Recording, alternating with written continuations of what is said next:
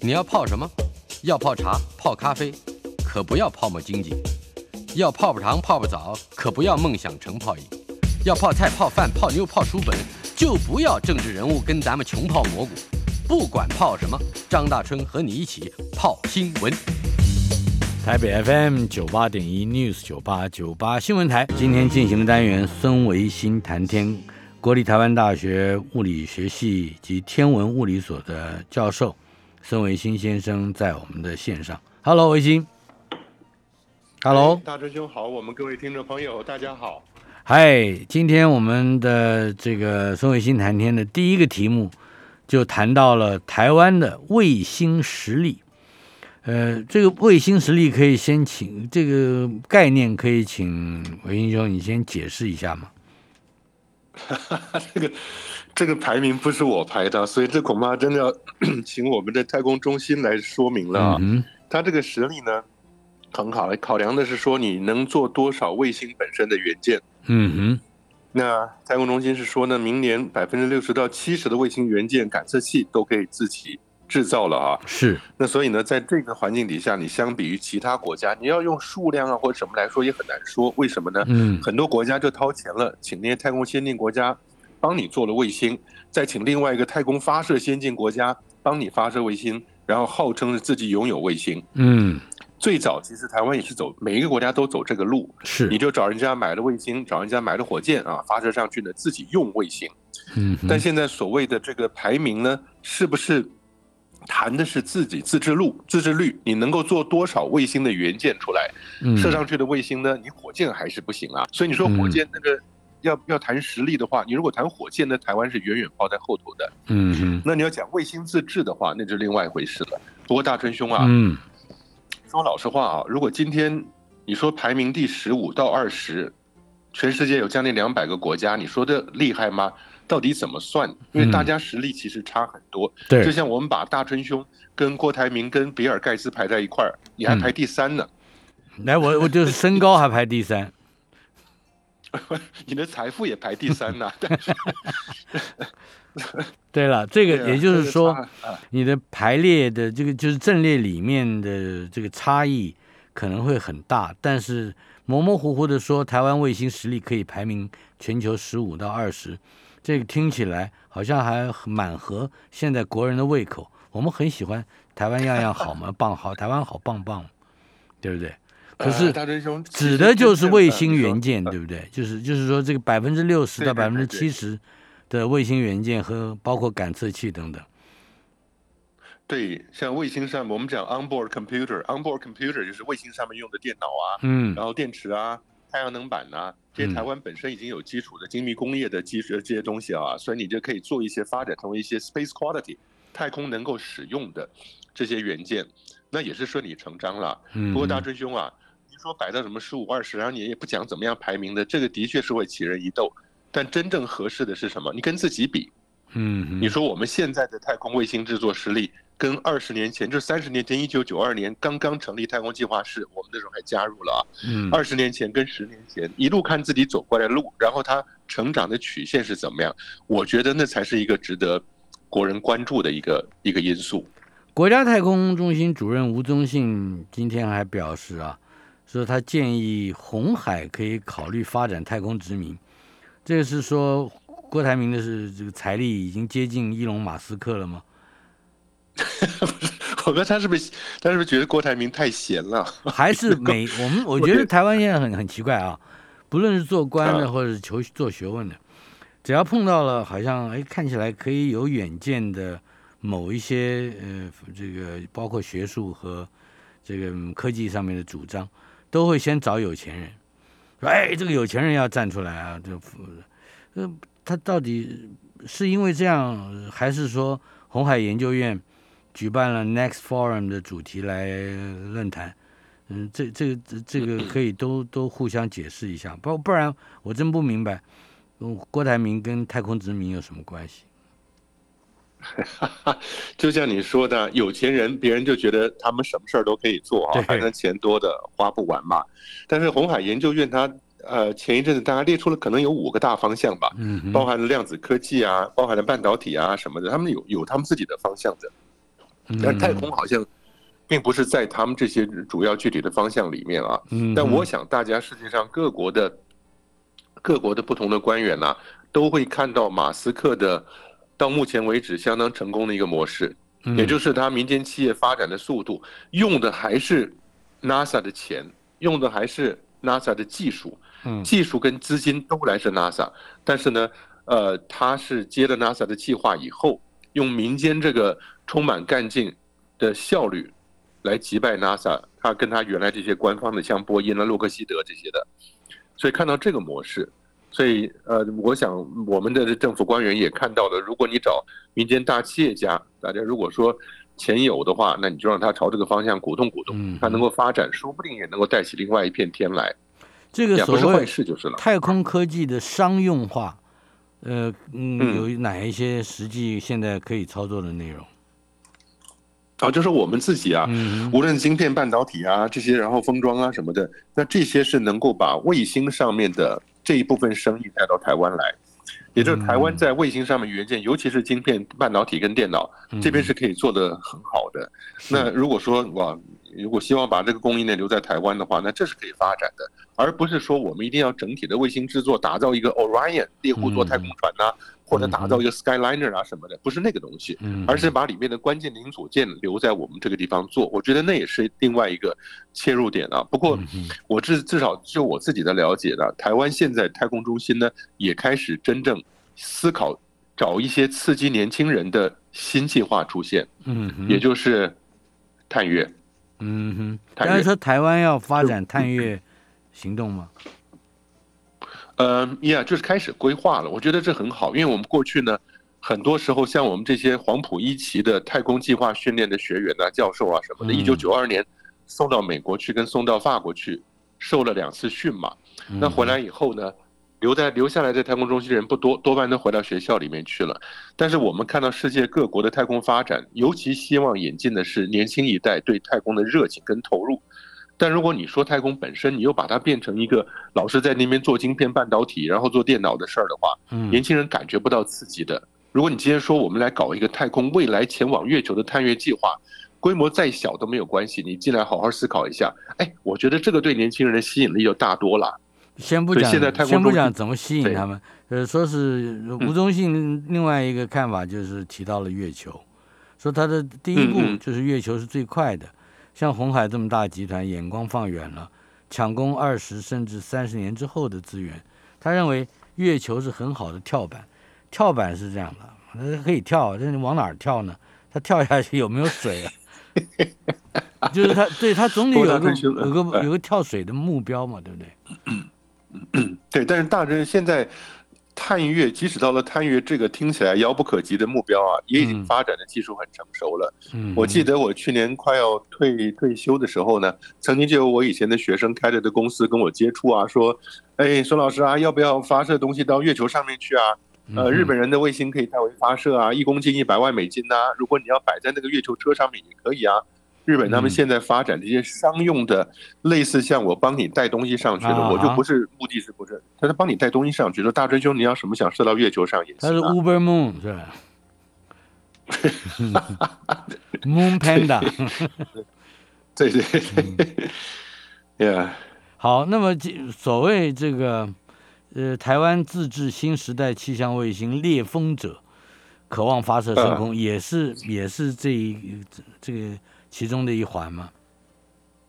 呃，也是，不过猎风者规划的很早，它就跟以前的气象卫星是同样一系列的概念。猎风者是看台风啊，看这些地球大气的嗯，变化。但是这个计划对也是起起伏伏的。那本来说要搭上前面一班车，结果没有搭上，也就是福卫七号。嗯，但是现在自己呢，呃台湾到最后决定自己还是干，即使这个地这一部分美国人没有支持啊，我们自己还是做。所以我觉得这个态度是很好的。嗯，那除了这个之外呢，那你说像现在太空中心还在规划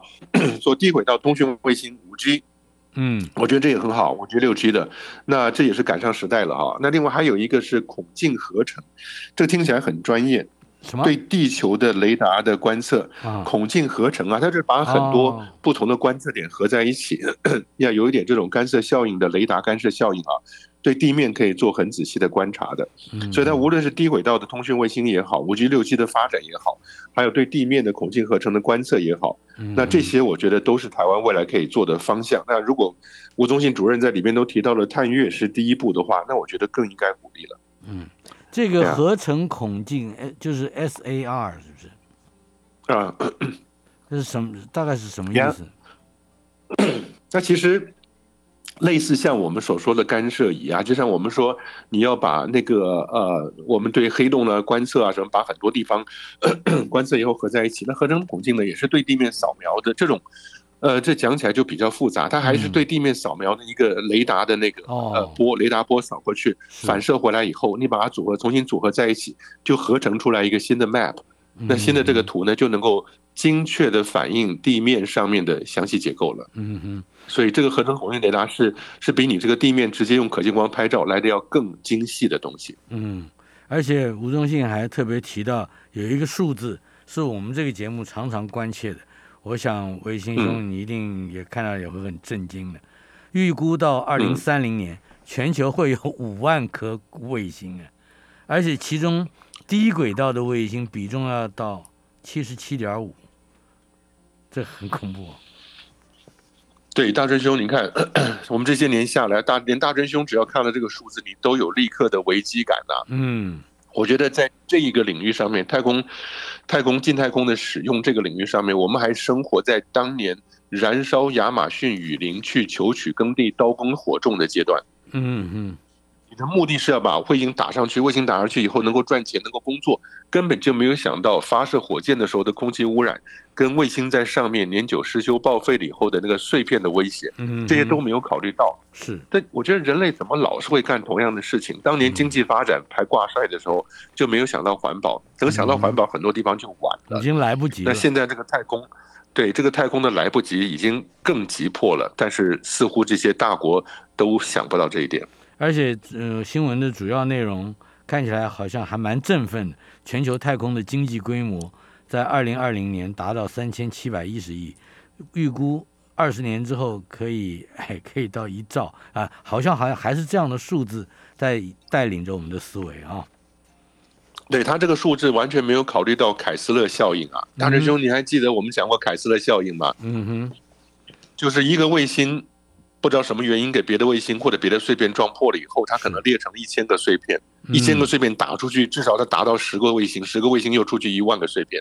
对，这那等到个这个恶性循现在不叫凯斯勒效应了，现在叫 COVID nineteen 那个呃 Omicron 的 效应。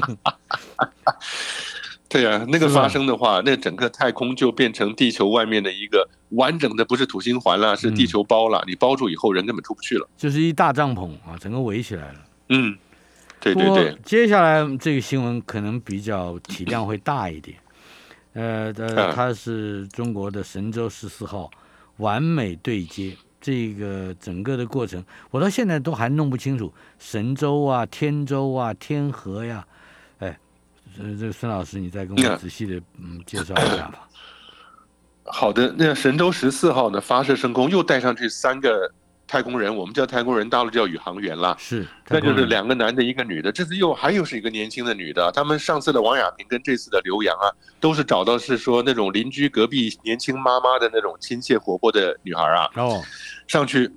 对，但神舟十四号这个发射升空呢，就是中国大陆在它的太空站的组合的非常重要的一步了。嗯也就是这次上去的神舟十四号，在他们待的半年里面，会看到这一个中国的太空站呢完整的组装起来。嗯哼，它到最后组装起来呢，它有一个 T 字形的架构是，，T 字形的架构中间这一竖它叫天河的核心舱，天河核心天天地的天嘛，和就是和平的和，天河核心舱。但是呢，它伸出去前面的左右两边，一个叫做梦天，一个叫做问天。嗯两个都是实验舱。问天那个地方也可以开着门出去的，那梦天这边就有两边都有很多实验，嗯。七月跟十月各发射一个舱，所以速度很快。是，你看六月份神舟十四号上去了，然然后七月跟十月各发射两个，然后除了这个之外，还有天舟，天舟是货运的，反正你说船嘛，天上的船，天舟是货运的，嗯。神舟就是载人的，是这样子。所以它发展到最后呢，很短的，就是可能半年多以后，你就会看到大陆的这个太空站变成三舱三船。嗯，三舱就是天河天河梦天跟问天，对，然后梦天跟问天两个实验舱，嗯，三船呢就是可能有一个天舟，两个神舟，因为它神舟十四号上去了，三个人上去了，对吧？啊哈，待到六月快要待满了，准备要下来，半年以后的对，神舟十五号的三个人上去呢，啊六个人会在上面共同生活十天左右。交接有点像那个跑那个接力赛一样，是吧？对对对对，嗯 傅少丹换啊，不不不，就是还是要换，全部换下来啊。嗯 但是你会看得到，它这个太空站成长的速度很快，嗯，也就是呢，目前它把天河跟着整个的梦天问天全部结合在一块儿的话，大概是能够接近到国际太空站的五分之一了。哦，也只有国际太空站目前的太空站的五分之一。呃，国际太空站做了十年呐、嗯，国际太空站原先做了十年，把它组合在一起的。是那现在大陆等于是只说这一次发射上去才两年左右的时间，啊，它就能够把它组合到五分之一，就差不多速度跟呢跟那个做法差不多的啊。是所以我觉得这个还是一个很大的进步。不过说老实话，这些中国大陆的科技进步，台湾的新闻媒体可能很少看到，连美国都看不到。看不到。我跟我美国的亲戚朋友连线的时候说，他们这边还报任何中国大陆的科技进展吗？他说根本就不报，嗯反正跟跟中国只要是正面东西都不报，只报负面的。是。呃，关于这一次神舟十四号完美对接，三个太空人入驻天宫，包括刚才你提到的刘洋是一位女士啊，另外还有陈嗯对。冬、啊，冬天的冬和蔡旭哲，嗯，呃，好像这其实是这个新闻在，呃，我们可以就除了美国跟台湾，大概可以看到的这个地方呢，有很详细的介绍啊。嗯嗯，对，就是我觉得大家不管你说喜不喜欢大陆吧，中国大陆，但是呢，它的科技进展，尤其是跟太空未来有直接发展的嗯，关系的啊，我们我觉得我们在还是需要多关注，知道别人的科技进展走到哪里了。因为以前我不是说过，在台大上课的时候，台大学生对于嫦娥三号或者嫦娥四号、五号都流露出不屑的神神情，说上去就插国旗啊，干嘛的？可是他那个整个的科技，我就是你要知道他的科技进展到什么地方，免得以后知道真相会吓一跳啊。嗯哼，呃，这个天舟十四带了三个人上去，呃，还有哪一些活动？包括未来计划中的活动，嗯，比如说像出舱啊什么这些，可以谈一谈吗？对他们打算有两次三两到三次的出舱啊，在在半年里头，他们上次神舟十三好像也出过去三次，嗯让大家出去外面工作。那不过我觉得好玩的是，他这个两男一女的这个留洋的女孩呢，上去就做一个地球人非常熟悉的事情，嗯掏出手机来划手机。啊，这个你说刘洋是吧？嗯哼，对呀、刘洋他有一张照片，现在是在大陆这边是疯传的，在大陆他们这边的网站上面疯传，台湾我们在这边不看不到啊。但是刘洋在那边，他这个疯传的结果就是大家说奇怪，你这太空站上可以划手机啊？对他们太空站上的那个手机的那个呃速度呢，五 G 应该是没什么太大问题的。然后就就是在太空上快一点是吧？对，他说小小的天河核心舱里面就有十多台通讯设备，像我们的 WiFi 那个样子啊，嗯，那跟地面就直接联系了，所以跟地面上，即使你就手机通话，时间差也不过就是一秒两秒的事情啊。嗯哼，好像这次还有新闻里面还有一个很，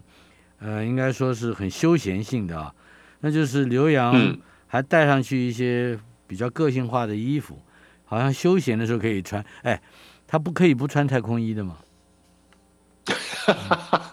大春兄啊，嗯你想半年的时间，你要穿穿在同一个装束里头，对于女孩来讲是多么难以忍受的事情啊！嗯，你总要换换衣服嘛。我想这个是这就是一个轻松休闲的事儿了，你到底要不要换也没有关系。但是呢，呃，这就代表说他们这个太空站上面能够有足够多的空间，让他能够呃享受这种个人的休闲变化吧。据我看到的照片，呃，这个姑娘好像没有嗯失重的，没有失重的情况，对不对？她好像就是在不你看普通的，嗯对，因为他头他没有留头发，那个王亚平呢是留了长头发以后梳了个马尾巴，嗯所以常常他站在镜头前面，那个马尾巴是翘起来，怒发冲天的，啊哈，所以那个就很明显。但刘洋是个短发，所以他就看不太出来了。看不太出来，可是人好像看起来还稳稳的站在地面上啊。他们都是上去过的。他现在是这样，大陆上一次的这三个人呢，两个人是有经验的，一个人是新的。这一次的三个人也是两个人都上去过，刘洋也上去过。那另外一个带着一个年轻的是新的。稍后所以片刻马上回来。礼拜二今天进行的单元，孙维新谈天，国立呃国立台湾大学物理系的教授孙维新先生在我们的线上。Hello，维新兄，哎，大真兄，哎，对、哎我面前那张照片，你面前一定也有的，就是刘洋手里拿着个手机，稳稳的站在啊。一个好像一个斜面的柜台旁边，哎，那就是那就是在天河舱里面的情形。那感觉上对，在天河舱里面，他他扒的那个那个斜斜的柜子，所以他不至于飘起来，是吧？对我在期待看到他飘起来，对呀、你看刘洋就是趴在就站在那个地方啊，嗯，稳那稳的，手就轻松的扶在面前，好像这个斜面柜台上头，右手拿着手机，左手扶着那个柜台啊，嗯根本就没怎么施力，也没飘起来。对，那大陆那边的网友呢，就说：“哎呦，好帅，在上面划手机。”台湾这边的网友就说：“你看这肯定假的嘛，这根本就在摄影棚里拍的，完全没有失踪上。”不是这样子啊，他这个你看到大春兄嗯那个照片的背后，你看嗯背后的墙上是不是有两个像蓝色的呃束带？呃对，有蓝色的，对，它那就是把脚套进去的地方。所以嗯到了太空站上面，地面、头顶、墙面左边、右边，到处都是这种，好像你穿那个木屐一样，像以前我们穿拖板那样在那个地方的。蓝白拖的那个蓝色的哎束带，嗯对，对对对，他就只要刘洋，他只要把脚卡在地面上的两个束带里头，嗯，他人就站在那个地方就没有问题了，一点问题都没有。而且他的对站的那个脚脚脚下也未必就是地球的地面，对不对？哈哈哈你说大真兄，我你刚好说到我下句要讲的话，啊，因为我们看过一个太空站实况转播的画面，是，就是美国太空人身高大概一百八十快一百九十的，嗯哼，跟一个日本太空人身高大概一五零多一点，不到一六零的，嗯哼，两个人同时在太空在太空站上面做实况转播啊。但是麻烦的是，美国人镜头拍过去，美国人是直的在左边，嗯头上，脚下；日本人是反过来的，头下脚上。嗯哼，两个人笑得很高兴，然后两个人轮流交换麦克风讲话啊什么的，看着是那个画面很不舒服。但是你说这也就是镜头这样拍吧，镜头转一百八十度的话，就变日本人头上脚下，美国人又转一百八十度了，是，所以没有什么上下之分。对，嗯哼，呃，另外，神舟十四号有一个名词叫“生命通道”，说是靠着十二把十二把的对接锁，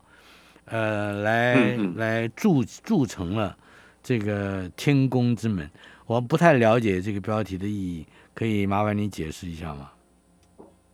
它是这样子啊，就是神舟十四号上去嘛，这十四号上去以后，那个跟太空站接在一起了以后，那个通道要如何的密封？因为外面是没有空气的，嗯但是你里面人活的，就像大春兄您刚刚讲的，他都可以穿休休闲服装了，不需要戴着头盔啊什么的，嗯，所以就代表那里面的气压维持一定的。但我们自己都知道，无论我们把把食物密封了摆冰箱啊，或者什么东西密封了摆在屋角阴凉地方藏着，它都是会有空气进去的。嗯哎，空气进去或者是空气跑出来。是，那如果说这个现象，你把这种品质东西拿到太空去的话，那一下子那气啊，不但会跑出来，而且它会从它想跑出来那个缝隙里面，把整个东西撞碎了，冲出来，嗯哼，大气压力是很大的，嗯是会把整个的这这个这个你的那个太空舱的舱壁，只要有缝的地方，它瞬间会爆炸出去的。嗯哼，所以呢，它就需要在材料上面跟它的结构上面，那是一个尖端科技。啊，而且你在做密封的时候呢，它有哪一些刚性连接，然后哪些类似像塑胶这样子的东西，能够在里面作为一个保护圈，不要让气跑出去。嗯，然后像这种密封圈的材料呢，你在上面过了一年、两年、十年、八年，它都不要脆化，啊不要老化，嗯哼。这都是很大的问题。对，你你讲到这个不要脆化和老化，还有一个问题，它在极低温的情况之下，我怎么有个印象，呃，就是太空梭嗯碰到的这样的情形，呃，在要发射的时候，它它不是很冷吗？一结冰，结果那个那个接环，塑胶的接环就脆掉了。对，大师兄，您说的是一九八六年挑战者号发射的时候的灾难啊，是，它脆掉的是旁边两个加力火箭，白色加力火箭呢，它一节一节镶起来的 O 型环叫做 O ring，嗯。那那个 O ring 在摆在它主要问题是摆在那个发射站上摆了二三十天，那一阵子凄风苦雨，一月二十八号嘛，凄风苦雨下了很多雨，然后很冷，发射时候都已经当天是结冰零度左右的温度，所以才有那样子的材料不堪负荷啊。但是上了这个地球轨道以后是另外一回事，为什么？因为嗯你走到太阳底下晒到瞬间那个温度飙高了，可能上一百度。啊，那你绕到地球阴瞬间的温度掉到零下一百度，嗯嗯所以你那个材料是每天绕十七圈呐、嗯那个材料是每天要经过这样子三温暖冷热冷热的十几次，而他所得没感以真的是那个觉材料，对，它那个材料的一点感觉都不能有，他有感觉对就对对。对对，对呀对呀，所以这是一种新研发出来的材料吗？呃，没有太空站上或者是都是这些材料，都得要用这些东西了。那你只是说你要能从别人那边拿到合作的东西的话，你就方便了；拿不到就自己得研发。嗯，但是我觉得，好玩的是什么？嗯大陆上现在太空站不断发展，那国际空间站看起来年纪老化了，所以大陆上现在把太空站发射上去了以后呢，它开始跟国际招手，嗯也就是说，大家要不要来合作？啊邀请其他国家的太空总署来拜访，嗯，那未来呢也能够共同在大陆的太空站上开展商用太空活动。啊哈，那它还有一个太空望远镜，要跟着它的太空站后头飞。太空望远镜，是，那往后啊又验舱核心。说它这种搞法啊，对嗯其他的国家来讲吸引力其实还是蛮大的。因为说老实话，其他的国家也希望把太空人带着实验上去，在上面能够工作十天半个月的，然后做完实验带下来。嗯但是他们就不用负担这样子的成本，那直接到跟大陆合作就好了。因因为美国现在看起来，它这方面太空站呢是慢慢慢慢又老化。是。呃，啊关于神舟十四号的这个抵达太空，呃就是天宫太空站要进一步扩建，我们最后还有一个话题，就是它会如何，嗯，就是呃，这扩建的时候还会有一些什么样的任务，可以更详细的告诉我们？我现在有一个天河的核心舱，所谓核心舱呢，嗯就是可以住人、可以生活的地方，哎，很多储物柜啊。但是梦天跟问天上去了以后呢，这个实验舱里面也会摆一些居住的环境，因为嗯神舟十四跟神舟十五会有六个人在里面交汇，嗯，所以大家在天河舱里住不下，得要住旁边去。是可是呢，未来看起来大陆它还是要摆第二个核心舱上去。哦，那如果第二核心舱上去以后，接着是梦天问天之后呢，第三个、第四个实验舱也会加进去所以我觉得它就把它拉长就好了。对它目前它不说整体的架构，但是你知道太空发展那是十几二十年的大计划，嗯，所以它绝对有规划往后的发展。它发展成国际太空站那个样子，说不定也是不久的将来的事情，只是他现在不说，因为一说就成了大家的 箭靶了。嗯，嗯，是。好，接下来我们先离开神舟十四号跟太空站的问题。波音星际飞机结束了太空任务，成功返回地球。好久没有听到“波音成功”这两个字连在一起了 大真兄，你讲话怎么这么损呢、啊！我是真的是很久没你怎么听到，老是听到对波音。很少把波音对波音跟成功两个字连到一块儿去啊。对，谈谈这个问题。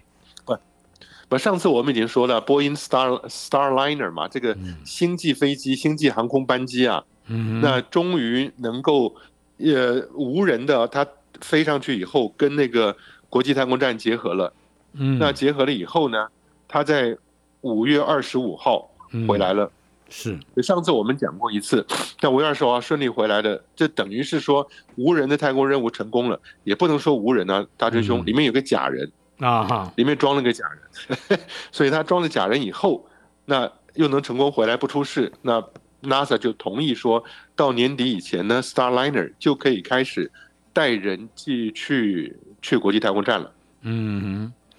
所以你可以看得到 NASA 心里面打的主意是什么？SpaceX，你现在不是我唯一的对唯一的请求对象了，嗯，他就把波音培养出来，两个互相竞争了。嗯，对，所以这个太空船降落啊什么的，还有值得觉得呃我们更为之喜欢欣鼓舞的吗？哇，它是直接降落在目标场着陆场，它不是掉海里面呢，啊，哈。它正中靶心，对新墨西哥州的白沙 White Sand 就是它以前那个飞弹发射场啊，白沙发飞弹发射场。嗯，降落在那个地方，基本上离它的那个着陆的靶心也不过就五百公尺左右，所以算不错了。波音这次终于挽回了一些颜面，但往后它是不是能够顺利的把这些送人送货物到国际太空站的计划从马斯克那边抢过来，大家拭目以待。是，哎，就我们粗粗估一下，成本上来说，呃，谁嗯这干这个活比较便宜？这两个单位，我想恐怕是马斯克还是比较便宜的，嗯，因为它大量，它一个是量大，量大，嗯另外是个它的成功率高。那你可以想象，波音搞了十年，到现在的 Starliner 才第一次飞行，那你大锤兄，如果换了你，你要拉底下的生意，是不是要把过去十年的成本都摊在未来这些利润里头？你是把我当假人吗？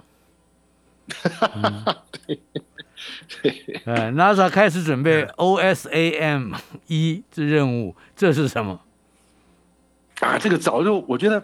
我们三十年前送到美国去受训的时候，那个时候我就已经看到好多我们天文的卫星啊，无论像 Spacer 也好，或者其他的什么，呃，那些太空 IRTF 也好，啊不，那个那个太空 Certif 也好，嗯。大师兄，这些望远镜嗯。它本身到了退役的年龄，它其实都是工作正常的，嗯，只不过上面的液态氦没有了。对，冷却剂没有了，上面的燃料没有了，它没有办法用燃料去喷射提高轨道，然后没有办法用液态氦去冷却你的探测器，温度一上来了，燃料用完了，它完全一个完美的卫星摆在那边绕着地球转，没有用了。嗯所以，那时候我就一直想，能不能把这些卫星啊都做成标准化？稍后片刻，等一下，啊稍后片我要卖个关子，这个话好像蛮有趣的稍后片刻。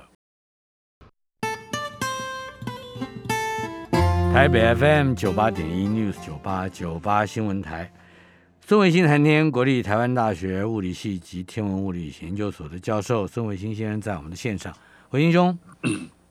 哎大春兄，哎哎，我们还没说完呢，赶快，您要赶快做个结论。等一下，我们要进到思乡的太空人。对，我是那时候就想到说嗯，这么完美的好的一个卫星啊，就因为它燃料没有了，冷却剂没有了，就在轨道上漂浮的，你就需要把它 decommission，就是解、嗯退役了啊。嗯，那我觉得为什么不把那个卫星本身外面的模组架构做成标准化？也就是呢，你像呃大楼旁边有这个什么疏散梯、安全梯，嗯那你再派一个小卫星上去，小卫星不要别的，小卫星肚子就带着燃料跟带着这个推进器啊，上去以后，爬到了适当的位置，打开它的口，然后你把这个燃料剂什么的都灌进去以后，你再离开，自己掉大气层烧掉，那那个卫星不又恢复生命了吗？嗯嗯，哎，现在美国 NASA 终于想要这样做了。当时我那台自己还做了个小设计，因为是个小卫星上去，要爬到这个大卫星上面去吗？我就把那个小卫星叫做悟空 就是嗯像猴子爬树那个概念啊。嗯，那没有想到过了三十年，NASA 果然叫 OSAM 啊 Awesome 这个这个问题啊，就是它机器人探测器嗯要发射到离地球七百公里的轨道上面哈、那有一个是一九九九年的 Landsat。Landsat 就是对地球拍照的这个轨道卫星很有用，Landsat 系列是很有用的啊，就是 Land sat satellite 就是是对地的卫星啊。嗯哼那结果呢，它是要用 Awesome 要上去抓住它了以后，然后想办法走到适当的对的地方去，把一百二十二公斤的燃料重新灌到 Landsat 七这个卫星里面去，那它就从活过来了。重新激活了啊。啊，对对，激活了，对对对。好的，接下来太空人辨识情绪能力会下降，最主要的是如果他待在太空待的久的话，他会想家是吧？啊，不止想家，是因为你每天重复很多同样的事情，然后磕头碰脑的就是这几个人，那你会会对整个环境你是没有办法去放松产生变化的，嗯，而且它为重力，就是说那个几乎没有重力失重状态的影响生理的结构，这我们大家都已经知道了。嗯哼，但现在发现，从国际太空站回到地球的太空人，他其他的都还有记忆能力啊，或者是什么其他都还好，嗯但一个很严重的事情就是看到别人的情绪，啊，他能够正确判断的能力变差了。他判断别人的情绪会变差，能力。对，譬如说你回到地球上来以后，你当你的你的太太、你先生从门外进来对你做个鬼脸，你可能会把这个鬼脸解释成为嘲笑你、哦，发脾气了。哦，对，他就说这种这种环境上缺乏隐私、缺乏变化的，然后一天很快的明暗循环改变啊，让你根本就不知道白天黑夜是怎么算的，嗯。就等于是关紧闭。哎，大师兄，这是部队里关紧闭嘛，嗯。又孤立单调，是。能够跟大家相处的机会又不像是跟家人、跟朋友，跟家人朋友长时间分离了，那精神状态就会慢慢开始不健全。哎，大嗯师兄，这只是六个月的太空站呐、到火星去单程就是八个月，是来回就要四十个月，我不知道那要怎么办。在光是想路上，这还还还得巴望着安全抵达，对不对？嗯，对，但你知道他建他们建议的解解解决这个问题的方法是什么？嗯，哎，想办法在太空站上搞点休闲活动吗？太空人一块儿看电影啊？哎，我不知道还有没有可乐跟爆米花啊？就有一些娱乐活动跟社交活动，啊不，知道。写写毛笔字儿。来吧，我们还有强烈沙尘暴，加上火星的冬季低温，这个使得不要说太空人啊，连这个嗯祝融号都要进入安全模式。大陆的祝融号火星车谈一谈。对，大陆的祝融号，呃，那个是天问，天问一号降落在火星以后释放出来这个祝融号嘛。哎，那从去年的五月登陆了以后，那一直在工作，做的都还不错。嗯，那去年的二月份，您记得吗？毅力号不是也降落了吗？是，它离它大概 两个人有一千六百公里的距离啊，彼此大概拜访不了。嗯哼，但是现在，大陆祝融号所降落的乌托邦平原，已经到了冬季了。嗯，白天的温度零下二十度，夜间温度是零下一百度。是，所以呢，那这样的话又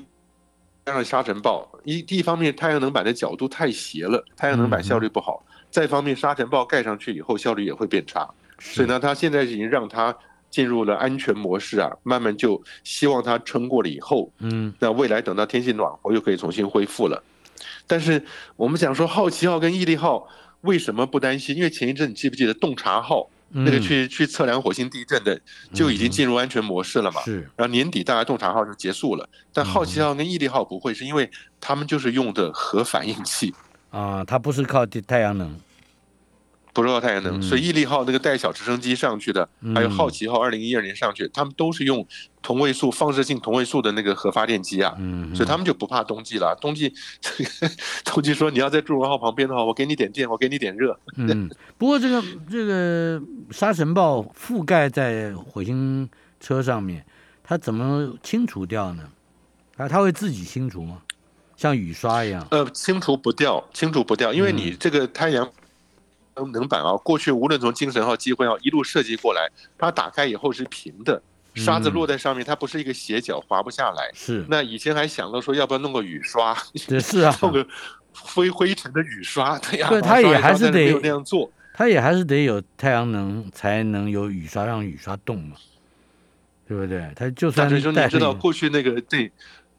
精神号、机会号，它是怎么处理这个沙尘的？沙尘嗯如果不严重，但有的话怎么办？嗯他看到火星上面的小型沙尘暴，就冲进去冲洗一下，啊，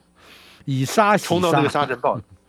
对对嗯，风沙比较大嘛，就希望把它那个太阳能板上沙刮掉一些。嗯以前也真这样做过，但是呢，显然看起来未来的唯一的 solution 应该就还是要靠的是放射性同位素的核反应。嗯嗯，我们时间不多了，呃，嗯有一个题目可能必须先讲一讲，那就是，嗯，呃，NASA 发布登陆火星早期计划草案，有两名太空人会停留在火星地表三十天。对，大真兄，我记得很多年以前我们节目就说过，嗯。登陆火星的人应该已经出生了。嗯。那个时候出生的大概还是在学龄前的幼儿，嗯，也就是呢，我们估计大概再过二三十年，是第一个人类就会抵达火星了。那现在嗯 NASA 已经公布了，要把两个太空人、四个人送过去，嗯两个人在火星轨道上面，另外两个人呢坐着接驳车下去以后，在月球在火星表面待上三十天，是，这样的规划。嗯，嗯，呃规划是有了什么？他他们现在多大了？现在我觉得正是小学生，如果现在小学生听我们这节目的话，他一定特别高兴，对吧？嗯哼，希望我们台湾的小学生在能够在在在免免除这个 COVID-19 的这个危危危险啊，然后对对。不过大真兄，我们在呃，你然后将来就有机会去火星。对，但是他现在说登陆火星，我觉得 NASA 很多前瞻性的规划，我们现在看起来都觉得好像在做梦。嗯那实际上呢，这个过一二十年以后就是很实际的规划了。他说他发布了跟登月、跟火星的目标草案，有嗯五十个目标，包含了交通跟居住，包含了基础设施建设，嗯。包含了操作仪器跟科学研究，总共五十项。哇，所以我觉得太空中心台湾有事没事也办办这样的活动，能够刺激年轻人，把他们创意带出来。好，那既然谈到了创意，有个思想实验，银河系可能潜伏着四个具有敌意的敌意哦，嗯的外星文明，是这样的吗？但其实我是觉得是这样子啊，你好像任何时候啊，一个国家的负责人呐、他要团结国内，就必须要在国外找一个敌人。嗯哼，所以，我们地球人呢，未来要能够完全泯灭我们的种族文化肤色，恐怕嗯真的是要找到一个外星的敌人，我们就会团结到一块儿了。哎，但是现在对有一个也太有趣的多了？嗯。不过说老实话，时空的阻隔啊，别人如果他的科技跟我们差不了太远，是过不来的。嗯哼，那如果科技超过我们很多的话，他过来其实第一个你根本不知道他过来了，第二个他想对你做什么，你是完全没有任何方法去 def 的去 defend 的了。嗯但是好玩的是，哎，大真兄，这个这个他这个研究说，为什么银河外星文明啊，哼，也有所数量估计会有四个，再往后我们发展到一型文明。所以一型文明呢，有二型有三型，一型就是我们可以完全用地球上所有的能量叫一型，嗯二型的话就是我们用太阳所有的能量叫二型。嗯第三型呢是用整个银河系所有的能量是第三型文明啊。嗯，那我们现在大概是离一还不到，零点七五左右啊。但是这个文章有趣的是，他研究是说，在过去一百年里面，地球上有多少国家入侵别的国家？嗯发现呢，全世界两百国里面有五十国，在过去一百年入侵别的国家了。嗯，当然，美国排名第一，十四次啊。嗯，我我想然后应该看这个是五十个国家里面有四十九个国家都叫美国。对他用这个方式来估计人类去星际旅行，然后去入侵别人的这种动机，然后过程呢嗯算出来以后呢，他说，那如果我们在未来往后几十年还没有星际旅行能力的时候哎啊，别的国家的邻居呢，万一想欺负欺负我们的话，可能文明也还没有进展到呃和平相处，那就可能多到四个。哦所以它是个有趣的文章，但这文章还没有经过他的同台审查就是了。嗯嗯，虽然说一个星球会侵略我们，大概几率是百分之零点零零一四，这很小哈。嗯，呃，但是我们还是要小心，具有敌意的人是到处都有，说不定已经降落了。